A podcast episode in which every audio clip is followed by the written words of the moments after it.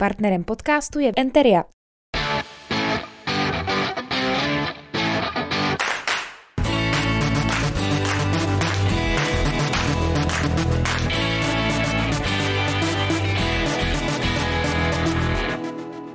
Hezký den, díky moc, že nás sledujete, pokud se díváte na YouTube, anebo nás posloucháte, to v případě, že jste v aplikaci Spotify. E, říká se, že na ty, vě- na ty dobré věci si má člověk počkat, že se to vyplatí, tak já jsem si na ten, na ten rozhovor opravdu poctivě počkal a o to víc e, si to teďka užívám a doufám, že si to budeme užívat i nadále, protože mým dnešním hostem je Honza Sklenář. Ahoj. Ahoj Vítku. Ahoj. Eh, já mám s tebou totiž jeden takový jako životní, životně důležitý zážitek zpětej, bych řekl. Já když jsem byl v devátý třídě, tak eh, jsem šel úplně poprvé v životě do divadla, jakožto zarputilej sportovec a tenkrát jste hráli žebráckou operu. A ty si tam byl v roli takového toho frajírka, který tam balil ty holky a do toho jako krásně zpíval. A jako musím říct, že jako 20 doholek z naší třídy a já jsme z toho byli úplně pav. A jako to natolik, že na základě toho já jsem pak vlastně to divadlo začal dělat. Takže ti děkuju tím letím zpětně, že jsi mě jako uvedl jako tím letím směrem, jako opravdu velký zlom životní a vlastně to je ta první otázka, kterou mám i já na tebe, protože měl jsi nějaký tak, takovýhle zlom, jako, který tě jako přivedl k tomu divadlu, nebo divadlu? to bylo nějak úplně jako přirozeně? Já si myslím, že mě muzika přivedla k divadlu, jako vlastně mm-hmm. paradoxně třeba. Eh, teď jsem si to v poslední době uvědomil strašně intenzivně, mm, možná se k té inscenaci dostaneme, ale eh, já jsem od malička zpíval a měl jsem velký štígro jako na jednoho pěveckého profáka. Když mi bylo 10, 10 let, tak eh, jsem začal zpívat u Vladimíra Richtera a on mě velmi nenásilnou formou jako otevřel v obrovskou jako bránu muziky a hlavně barokní muziky. Mm-hmm. Mě školil do takového toho velmi jako precizního vysokého sopránu, který se v baroku hodně používal, jako chlapecký hlásek. No a díky němu jsem prostě poznával Bacha a tady tyhle ty nádherné všechny věci. A pak díky vlastně hodinám tady u něj se u nás objevila jedna taková jako paní učitelka z divadelního oddělení, která hledala záskok. Tak jsem se tam přihlásila, už mě to, už mě to zůstalo. Vlastně jsem hudbu i trošičku upozadil, protože to divadlo mě strhlo mnohem víc. A takže neměl jsem jako jevištní nějaký zážitek, který by mě zlomil, mm-hmm. ale, ale přes uh, muziku. Ale baroko je vlastně strašně divadelní, takže, mm-hmm. takže to je asi mm-hmm. přirozený. No.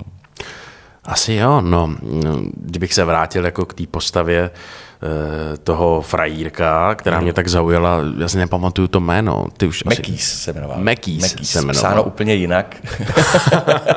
Nevím, jak bych to dneska napsal. Důležité je, že víš, jak to vyslovit. A mimo jiný postava, za kterou si byl taky v širší nominaci Natálie, viď? Jo, jo, jo. No, tak to se nedivím, jako to byla fakt pecka. tak jako tahle postava se ti musela asi jako hrát dobře a hrál, hrál si ji rád, viď? Hele, on to tehdy režíroval Daniel Špinar, dneska Daniela Špinar. a uh, on je to člověk, který hrozně jako miluje jakoukoliv popkulturu, nebo ne jakoukoliv, ale velmi jako miluje popkulturu. A ten Mekýs je velmi jako uh, živej a vášnivý uh, člověk, euforický, velmi úspěšný eh, a šel na to hodně přes pohyb a přes muziku. My jsme tam hodně měli jako Bee Gees a takovýhle jako věci, takovou ano, horečku sobotní noci jsme to vlastně měli pojatý.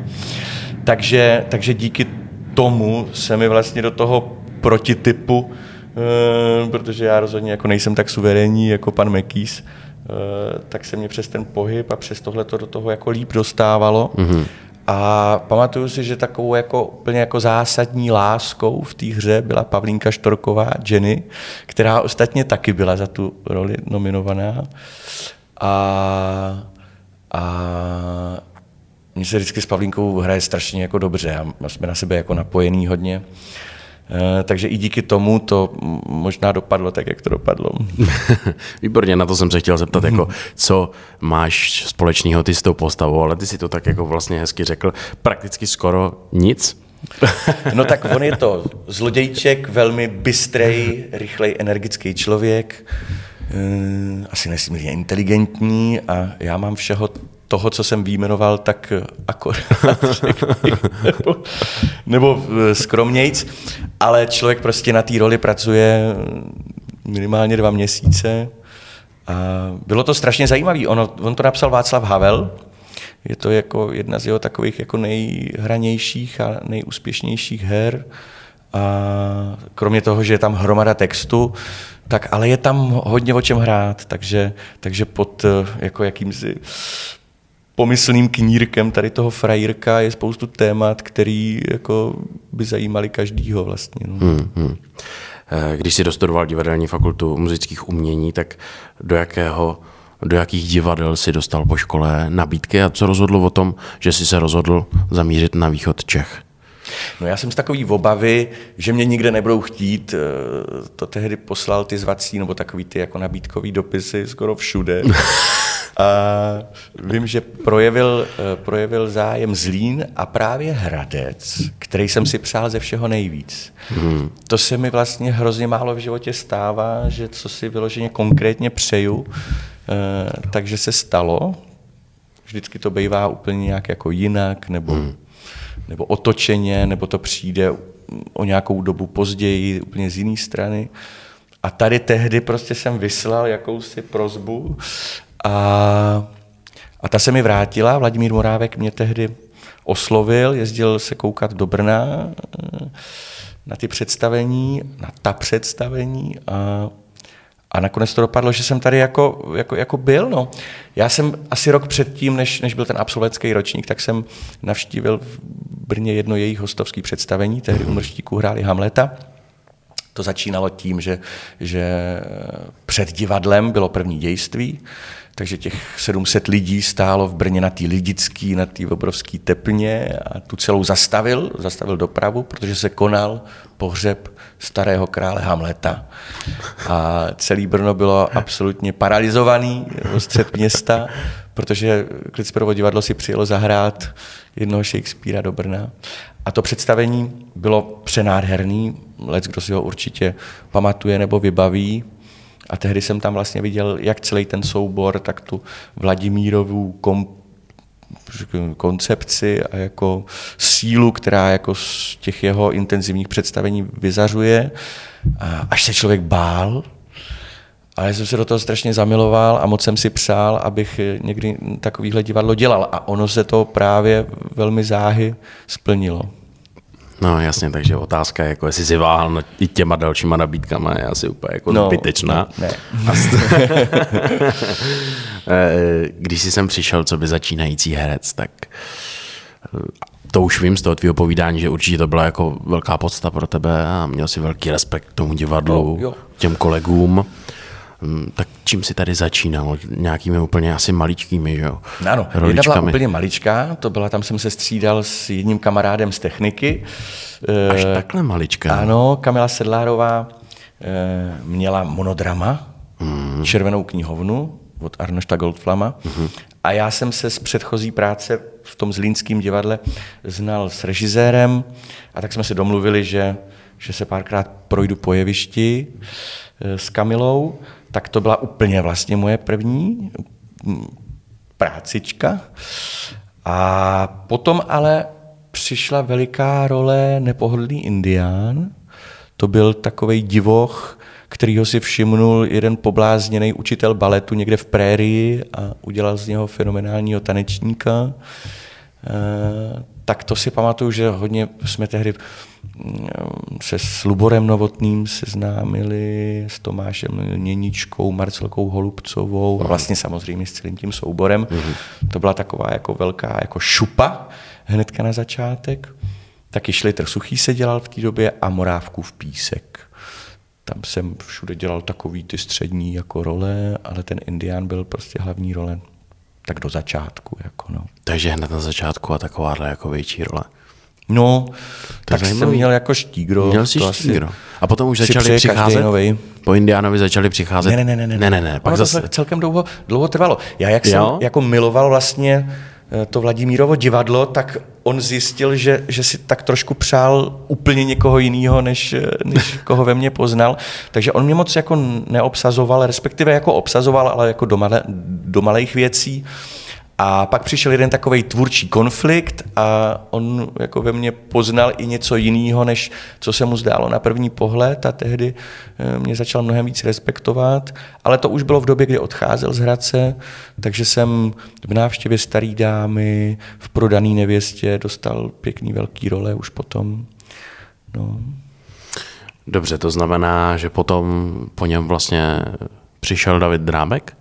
Ano. Říkám Ještě to správně? Ivo Krobot. Ano, ten tady byl chviličku, že jo? Dva roky. Ano. A s příchodem Davida Drábka nastal ten velký zlom, ano. předpokládám. Ještě za Krobota totiž tady David Drábek uh, hostoval. Aha. RUR jsme udělali. Uh-huh. To mohl být nějaký rok třeba 2004, pět.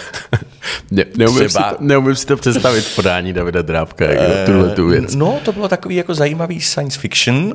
On tím, že jako Čapka velmi jako má rád a respektuje, tak eh, k tomu jako nepřistoupil nějak jako brutálně.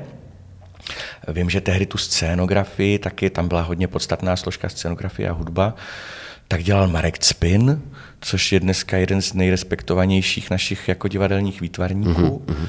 Takže ten tomu taky hodně jako, jako dal takovou monstrozitu. Eh, bylo to moc hezký představení tehdy. A on vlastně po takové jako delší době, ten David mě jako svěřil zase opravdu jako velikánskou roli. Aniž vlastně tehdy pro nějakýho, já nevím, 7, 29 letého kluka nebyla psaná, pač to je takový 40 letý středák, řekněme. No ale on tehdy říkal, dneska je svět plných takových těch mladinkých žraloků, co si žrali moudrost eh, světa a oboru a, a tak se různě eh, jako snaží vecpat a obsadit eh, ty místa prostě v různých těch manažerských pozicích, tak si toho všimnul a, a svěřil to mně. No. A tam přeskočila ta jiskra? Asi tam někde přeskočila jiskra, protože když se stal uměleckým šéfem, tak jsme si nějakou dobu velmi, velmi jako rozuměli a, a vyhovovali a, a, a to byla tak, taky moc hezký období. Vlastně. Hmm, hmm. No to mě zajímá, kdo z těch eh, režisérů, který tady v té době byli, eh, tě tím hereckým řemeslem ovlivnil jako nejvíc, kdo ti předal Ale ty zkušenosti? Já si myslím, že nejvíc asi Vladimír Morávek.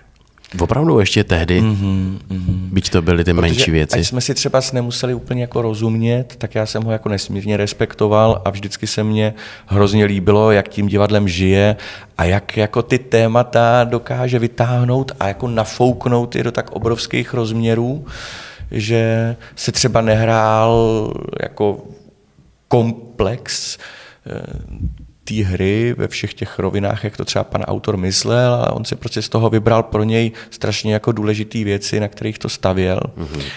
A vždycky to mělo jako obrovský tajemství a vždycky to mělo něco mezi řádky. A byly to hodně taky jako výtvarné představení, hodně jako emocionálně intenzivní. Takže, takže já jako v jeho vlastně mám tak nejvíc spojenýho s takovým nějakým svým vnitřním eh, propojením s divadlem. No, potom samozřejmě s Davidem Drábkem přišlo zase takový velký uvolnění. On je asi nejvíc autor, David. Eh, a autor takového velmi jako vlastně vtipného, nadhledového směřování.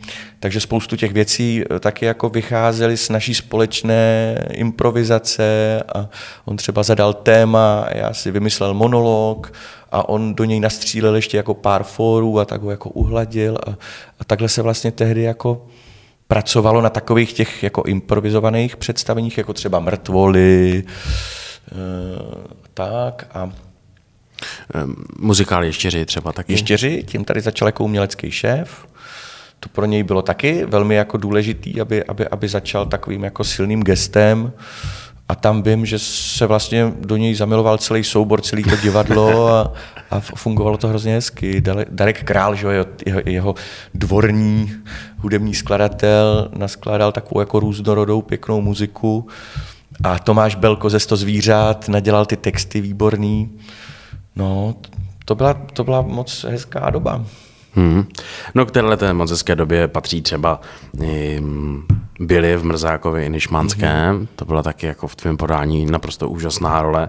Uh, pamatuju si třeba, jak si to dokázal jako skvěle stvárnit i fyzicky, protože on tak jako trošku belhal při té chůzi. To muselo být docela náročný dvě hodiny, co? Jako takhle si belhat po jevišti. Tak já jsem tehdy ještě byl pružný mladý. to si... Tehdy bylo zajímavé, ona vlastně tady už působila Jana Slouková jako dramaturgině a do divadla přivedla jako spoustu svých spolužáků. Uh-huh. A stěžejníma byl právě Daniel Špinár a Honza Frič. Uh-huh. A ten Frič Friky, se mu říká, tak eh, on tady dělal prvního mrzáka, obsadil mě do té hlavní role. Tam bylo zajímavé, že on měl uh, takhle. Já totiž jako už od dětství jsem jako vyrostl jako s fyzicky jako handicapovaným člověkem jako ve velmi těsné blízkosti. Mm-hmm.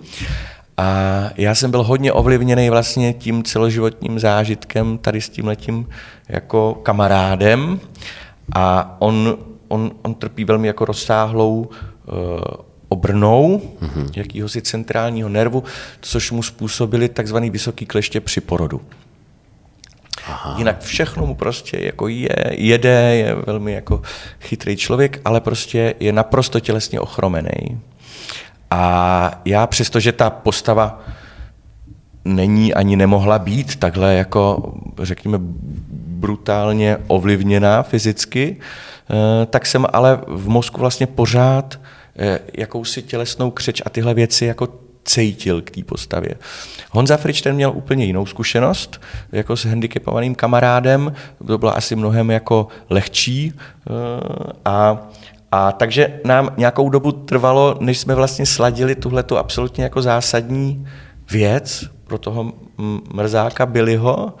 Hodně jsme i řešili eh, to jeho upoutání nohou, já jsem mhm. měl takový ten speciální stroječek a, a tak. Takže to byla taky taková jako dobrodružná práce. Ta hra je ale skvěle jako napsaná a, a, a má hrozně dobrý jako příběh silný. Však já mám pocit, ale že ty si McDonaka taky dělal. Ano, my jsme dělali ale poručíka si než Jo, jo, jo, jo, jo, jo, jo, to je to... z té trilogie vlastně. Jo, jo, jo, ale to je ty taková, bych řekl, jako větší taškařice než tohle. Zas, tohle jako, tohle je, bych řekl, ještě mm. lepší věc od něj. Takže já jsem na toho kamaráda vlastně celou dobu myslel, a jako hrál jsem o tom jeho jako zakletí v tom skamenělém těle vlastně svým způsobem, takže to pro mě bylo takový hodně jako silný. Mm-hmm. No. Je, chci se ptát na Mastix, protože my tenhle ten rozhovor natáčíme poslední den divadelního festivalu evropských regionů a nebo ono už se to tak vlastně nemenuje, ono se to jmenuje jenom regiony, ale to je jedno. Uh, jako hrozně se mi líbí to, že ty už tady vlastně v žádné inscenaci ani nehraješ a ten Mastix jako pořád držíte. Za to asi může David Smečka, ne? Jako, to rozhodně. Který jako to tak jako drží pohromadě. To je jako strašně jako sympatický. On ten Mastix už je hrozně starý vlastně. Teďka, když probíráme ty umělecký šéfy a nějaký inscenaci, jak šli za sebou, tak David Smečka přišel do divadla ještě za toho Ivo Krobota, který tady byl vlastně po Vladimírovi Morávku. Aha. A my už jsme tady měli Izu, jeho manželku, a David k nám jako přibyl jako herec a, a, a to už tehdy byla jeho manželka? Muzikant. Mhm. Aha. A, a tehdy ještě s Dušanem Hřebíčkem jsme udělali takovej, takovej nějaký pidi, punkový repertoár, ještě snad jako na hrnce a na nějaký takový jako jako věci. Aha. A tam si myslím, že někde opravdu jako za, za, začal Mastix, pak přišel Honza Vápno, že jo, Kuba Tvrdík a to. Pavlínka Štorková, že jo, na trubku Madla, Pavlíčková na saxofon. Ta už možná byla ještě v té úplně první partičce. A pak se z toho vyloženě, že jo, stal ten desetičlený prostě jako orchestr. Takže my jsme vlastně asi dost starý, když bych to tak řekl. A teď, když jsme měli nějaký ty poslední derniery, ve kterých já jsem hrál, pač já jsem skončil Richardem v květnu a Krapem teď na zájezdě v Bruntále mm-hmm. v červnu, takže už je jenom ten Mastix, kde se na jevišti se svýma kolegama, kteří už mnohdy jsou dneska hosty a tak, taky kdy se můžu jako setkat. Takže je to pro mě vždycky velká radost a velká euforie. A i letos ten koncert byl euforický. Ten byl, ten byl velmi našlapaný teda protože po tom covidu, že jo, tak eh, moc jsme nehráli, teď už skoro vůbec ne, naposledy jsme si střihli kapra po Vánocích, ale od té doby jsme se neviděli, mm-hmm. až potom byla derniéra toho Richarda, kde hraje, řekněme, 30 herců a z toho 20 už není v angažmá, takže to taky bylo jako takový, taková jako velká radost jako ze setkání. A tohle to jsme si zopakovali úplně stejně tak, takže já mám pocit, že jsme se vznášeli někde hodně, hodně vysoko nad Hradcem v tu chvíli, když jsme jako řezali do těch nástrojů a, a lidi byli zase strašně rádi, že nás vidějí a tak to bylo euforický velký. Ano, ano, jako s tím souhlasím, já jsem kousek viděl a bylo to, bylo to krásný. Uh, ty, ty už si to vlastně několikrát zmínil, že to bylo setkání lidí, z nichž většina už to angažmá není, tak i ty jsi se rozhodl asi tak dva, tři roky zpátky mm. uh, odsud odejít. Zajímá mě, co, co o tom rozhodlo. Nějaká asi lepší nabídka, předpokládám. Ne, tam žádná nabídka nebyla. Ono se to asi, asi už k tomu jako schylovalo delší dobu. Já už v Praze přes deset let jako dělám v různých jako projektech a, a tak ať to začalo Kudikamem, Habka Horáček, ať to pak dál pokračovalo Mauglím, to je zase Osvaldová soukup Scooter, tam jsem se se skútry poprvé potkal. Eh, potom jsme dělali velký projekt do Shakespeareovských slavností Romea a Julie. Pak jsem dělal Holmse v Karlíně, ano. Ondry Brzo Bohatýho. Vidíš. A ten rok asi už to tak jako nazrálo, že se čtyřicítkou, že by byla asi potřeba se jako nějak pohnout. Taky je pravda, můj životní partner, že jo, tady eh, taky hrál dlouhý léta, Míra mm-hmm. Zavičár, tak eh, jsme se rozhodli, že se vezmeme konečně po více než 20 letech a že vlastně tu kapitolu e, nějakého dětství ve 40 uzavřem a, a postavíme se nějak víc na vlastní nohy, takže jsme se vzali, odešli jsme tady z divadla, Míra dostal okamžitě angažma do divadla, do divadla v Dlouhé. Já jsem si představoval, že budu ještě chvíli, aspoň zkusím prostě volnou nohu, protože tehdy jako jsem měl pocit, že, že to musím udělat, ale přišel covid.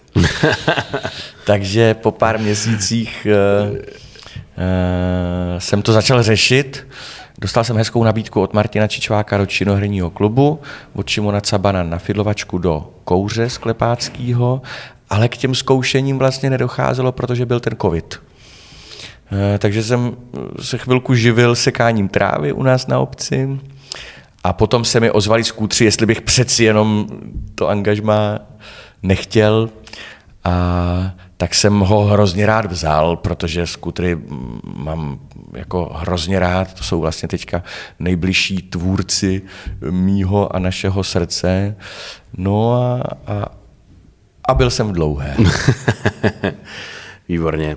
Eh, my tady furt mluvíme o tom herectví a hraní a tak, ale já bych jako rád zdůraznil, že ty jsi skvělý zpěvák. Hmm. Sám si to na začátku říkal, že k tomu zpěvu máš možná ještě blíž, než k tomu hraní eh, tak mě zajímá, když jsi tady mluvil o Kudikamu, Michala Horáčka a Petra Habky ve státní opeře, že jo? v hmm. Praze, kde si stvárnil postupně roli štamgasta, pozorovatele a potom i toho samotného Kudikama. Hmm. Jaký tohle bylo setkání s těma dvěma pánama? No, naprosto zásadní. Eh, bylo to takový jako překvápko. Tehdy tady eh, hrál Filip Raimond, jestli si uh-huh. diváci vzpomenou. A on si v Praze udělal se Sandrou Novákovou eh, takový pořad barování. Ano. Původně to bylo v jednom, v jednom takovým maličkým klubu, někde na Floře, Carpe Diem se to myslím jmenovalo. A měli takovou, takovou jako představu, že kdo si chce tak jako z divadla zkusit, že umí zpívat nebo tak, tak, takže může přijít, někdo je doprovodí a že se udělá takový příjemný večer, řekněme nějaký šanzonu nebo nějaký autorský tvorby. A ono jim to bopnalo, bopnalo, bopnalo, stalo se to známějším a známějším a už na to tehdy začal chodit Michal Horáček takový notorický vyhledávač talentů. Mm-hmm. A já jsem se o tom dozvěděl, Filip mě o tom tehdy říkal, tak jsme s tehdejším takovým tady hradeckým uskupením Smečka, Škeřík a myslím si, že ještě Lukáš Pelc tehdy tam s náma byl. My jsme nadělali takovou, jako, takovou jako francouzsko-šanzonovou jako tvorbu, různý brely, bekody, tady tyhle ty věci. Tak jsme tam s tím zajeli a on mě tehdy oslovil, mhm. vrazil mi do ruky scénář už tehdy a že by byl moc rád, abych v tom představení hrál. A pozval mě na takový už jako poslední, takový jako takový konkurzní koncert, to ani jako nebyla nějaká předváděčka před komisí, to byl opravdu koncert, kde mě zadal asi čtyři songy, ať se naučím a nakonec jsem tam zpíval smík z vedlejšího pokoje, který mě zůstal. A Hapka tam tehdy byl a když jsem to dospíval, tak, tak se vymrštil ten, ten, ten Hapka a zařval, já mám z něho husinu. a tak by to přistálo vlastně tenhle ten song i na desku. Aha. A, a byl jsem v obsazení vlastně. Takže to bylo taky takovou jako zvláštní náhodou. Ale už tehdy na tom kon, jako konkurzním koncertu jsem se setkal s Frantou Segradem, tam jsme se skamarádili a tak. A, a, a tak jako začala pro, pro mě jako veliká vlastně taková jako epocha, myslím pro mě, protože uh, to bylo opravdu velmi zajímavý. On napsal dlouhatánský, prostě veršovaný text, protchnul ho jak starýma, tak úplně jako novejma textama. Hapka je dost hudebnil, třeba hladiny jsou vyloženě třeba jako z Kudikamu. A hráli jsme to v té státní opeře asi 80krát. Mm-hmm. Potom se nějak pohádali tam nějak s vedením, nebo vedení se tak nějak divně postavilo. Tady k tomu projektu takto Michal eh, na nějakou dobu přesunul do Brna, do Janáčkovy opery. Tam to paradoxně bylo pro mě ještě zajímavější než v té státní opeře. No a pak to skončilo a já jsem vlastně v té horáčkovské dílně zůstal až do teď. Petr Hapka bohužel odešel, vlastně v tom roce, co jsme skončili s Kudikamem a a ty dlouhé leta, jak dělal ty projekty Ohrožený druh, Český kalendář, eh, Na cestě, eh, těch, těch programů bylo x, tak jsem vlastně ve všech, ve všech figuroval a, a do dneška s tou partičkou, dneska to vede po té hudební stránce Petr Malásek, eh, tak jezdíme. Teď jsem minulý týden byl na Kašperku v, mm-hmm. na Šumavě, jsme měli krásný koncert v přírodě. No, tak to je pro mě moc důležitý, taky mě to přivedlo ke spoustě kontaktům a, a k dalším jako pěveckým příležitostem. No. To je moc dobře, to já ti jako obrovsky přeju, krásně se to poslouchá. Teď to mám taky husinu, když jsi mi řekl, že Hapka vyskočil, no, no, no, jako, to my už jsme dávno věděli, tady z Klicperáku, co má jako čekat, on chudák nevěděl. Hapka tak nevěděl. Nevěděl. No. Na co se zeptat na závěr? No, eh, vy tady dneska samozřejmě hrajete taky mm-hmm. představení. Mm, ty už si mě na to tady zval, lákal si mě, tak můžeš teďka, byť jako to, tohle asi uvidí ty lidi až zpětně, ale tak můžeš říct, o čem ta hra je. Tak já to zkusím říct tak jako zevrubně, mm-hmm. protože ta dlouhá, kam, kam jsme vlastně teďka s Mírou nastoupili, eh, je strašně zajímavý místo. Eh, je to slavný divadlo, plný naprosto jako inspirativních a divadlu oddaných lidí, jak herců, tak techniky a to vedení je velmi moudrý a prozíravý. Přitom má svoje krásně bizarní momenty a, a, a nejsou to vlastně žádní, řekněme, přizdi sráči, nebo něco v tom smyslu, jsou to velmi jako důležitý divadelní lidi. A my tam teď jsme a jsme tam strašně šťastní. A ta pokovidová sezóna, která teďka je vlastně, Eh, teď, teď, teď jsme to tak nějak hodnotili na té společné divadelní schůzi a máme z ní obrovskou radost. Mm-hmm. Protože taková ta jako hlavní umělecká šéfka Hanka Burešová udělala takový melancholický horor Zítřek se nekoná, takovou secesní záležitost z Itálie, ze Sicílie, z italské Messiny, které hrozí jako zemětřesení a zánik, tak je to taková jako zajímavá, krásná věc, moc hezky vypravená. Potom skútři konečně mohli premiérovat uh, po tom covidovým zastavování mistra Markétku. To je taková obrovská jako freska. výtvarná, tam exceluje Maruška Poulová jako markétka, Ondra rychlej hraje mistra, Míra hraje toho fagota z té volandovské svity, já hraju Kajfáše a, a profesora z Blázince. To je taky takový krásný představení. A pak jsme v zimě dostali takovou úplnou ďahu. A tou byla osobnost Michala Vajdičky, což je jako velmi respektovaný československý režisér, zhruba tak nějak v mém věku nebo o něco starší, ale byla to pro nás absolutní jako bomba. On je to takový zvláštní introvert s takovým zajímavým smyslem pro humor, velmi soustředěný člověk, ale velmi, jako empatický, tichý, přitom víš, že se v něm něco strašně jako odehrává a on s náma prostě udělal představení Konec rudého člověka. Mm-hmm. To představení je na základě knížky Světlany Alexievičové, to je běloruská spisovatelka a novinářka, která v roce 15 dostala Nobelovu cenu za svoji za, svo, za svoje dílo novinářsko-spisovatelský. Ona v těch knihách zpracovává velmi sugestivní rozhovory s lidma, kteří zažili nějaký určitý traumata z 20. století. Ať to byla druhá válka, ať to bylo Rusko v Afghánistánu, ať to byl Černobyl.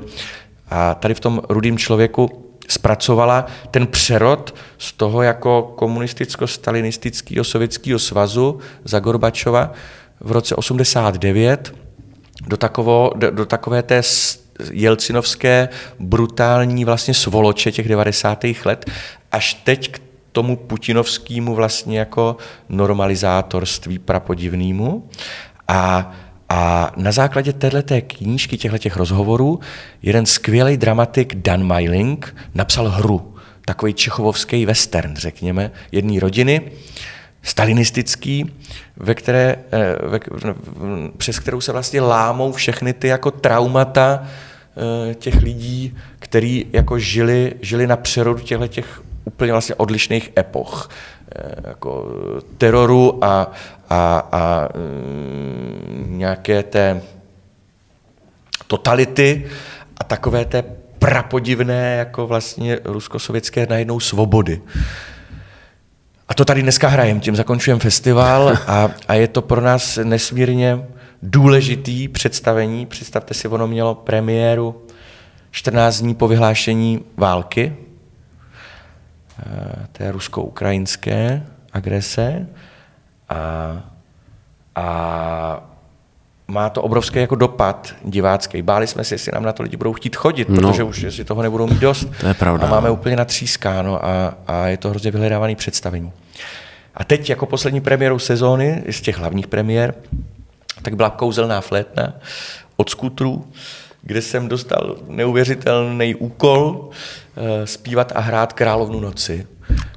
A to mě zase zpátky dostává k tomu svýmu profesorovi, protože já jsem ho byl nucený po 30 letech zase vyhledat a došlo k eh, naprosto nádhernému jako setkání mezi mistrem a žákem. Aha. A, eh, a spolu ještě s operní zpěvačkou Vandou Šípovou jsme se rozhodli, že se během asi čtyřech měsíců pokusím naučit to kontratenorový jakoby kastrácký zpívání, to barokní, takový to, jak když film Farinelli nebo tak. A, mm-hmm.